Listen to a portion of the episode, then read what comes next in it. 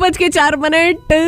तीस second studio की घड़ी पे good afternoon once again Simran तोड़े नाल सत लाइफ मस्त है मेरी जान। इन एसोसिएशन विद होम जारास वी कंप्लीट यू होम देखिए आज का जो लंच है वो मैं नहीं बनाने वाली हूँ। आज का लंच हमारे एक लिसनर हैं जिन्होंने हमें रेसिपी भेजी है क्योंकि आज सुबह से आलू की बात चल रही थी तो उन्होंने बोला कि आलू की रेसिपी बता देता हूँ.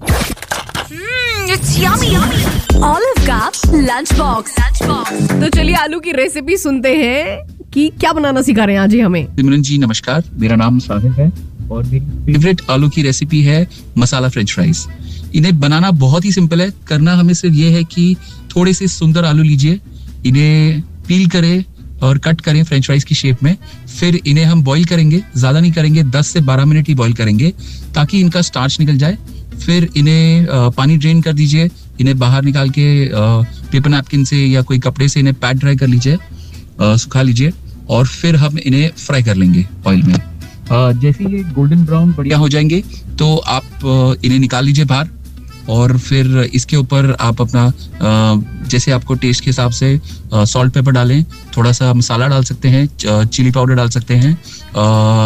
कभी कभी मैं इस पर पाव भाजी मसाला भी डाल दो, या अगर चिकन मसाला है तो वो डाल दो, या गरम मसाला है तो वो डाल दो, जब जो मूड हो थोड़ा सा अलग उसे एक टेस्ट देने के लिए। और फिर इस पे आलपीनोस को कट करके डाल दीजिए। या अगर आपको चिली फ्लेक्स डालने तो वो डाल सकते हैं और थोड़ा मोजरेला चीज़ डाल दीजिए इसके ऊपर। तो गरम गरम के ऊपर जब चीज़ डालेंगे तो चीज़ मेल्ट हो जाता है और इतना बढ़िया लगता है ना ये। खाने में मुझे तो बड़ा मज़ा आता है।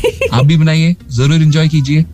Thank you thank you so much सच्ची में यार, मेरे मुँह में पानी आ गया यार। थैंक यू सो मच एक मस्त वाली रेसिपी के लिए। तो आपके पास भी कोई अपनी कोई रेसिपी होती होगी ना, बस एक मस्त वाला वॉइस नोट रिकॉर्ड करिए और मुझे वो रेसिपी बना के भेज दीजिए। मतलब वॉइस नोट में। वैसे आप बना के भेजना चाहे तो भेज सकते हैं, कोई दिक्कत नहीं है। ठीक है तो मेरा व्हाट्सएप का नंबर है double three double one one zero six three आपकी रेसिपीज़ के बारे में भी जानना चाहिए यार, मुझे मैं हर रोज आपको बताती हूँ। आपके भी कुछ हैक्स होंगे, कुछ इजी रेसिपीज़ होंगी, जो कि आपकी ही यू नो एक यू नो ट्राई की हुई है। आपने ही उसको एक्सप्लोर किया है, बनाया है।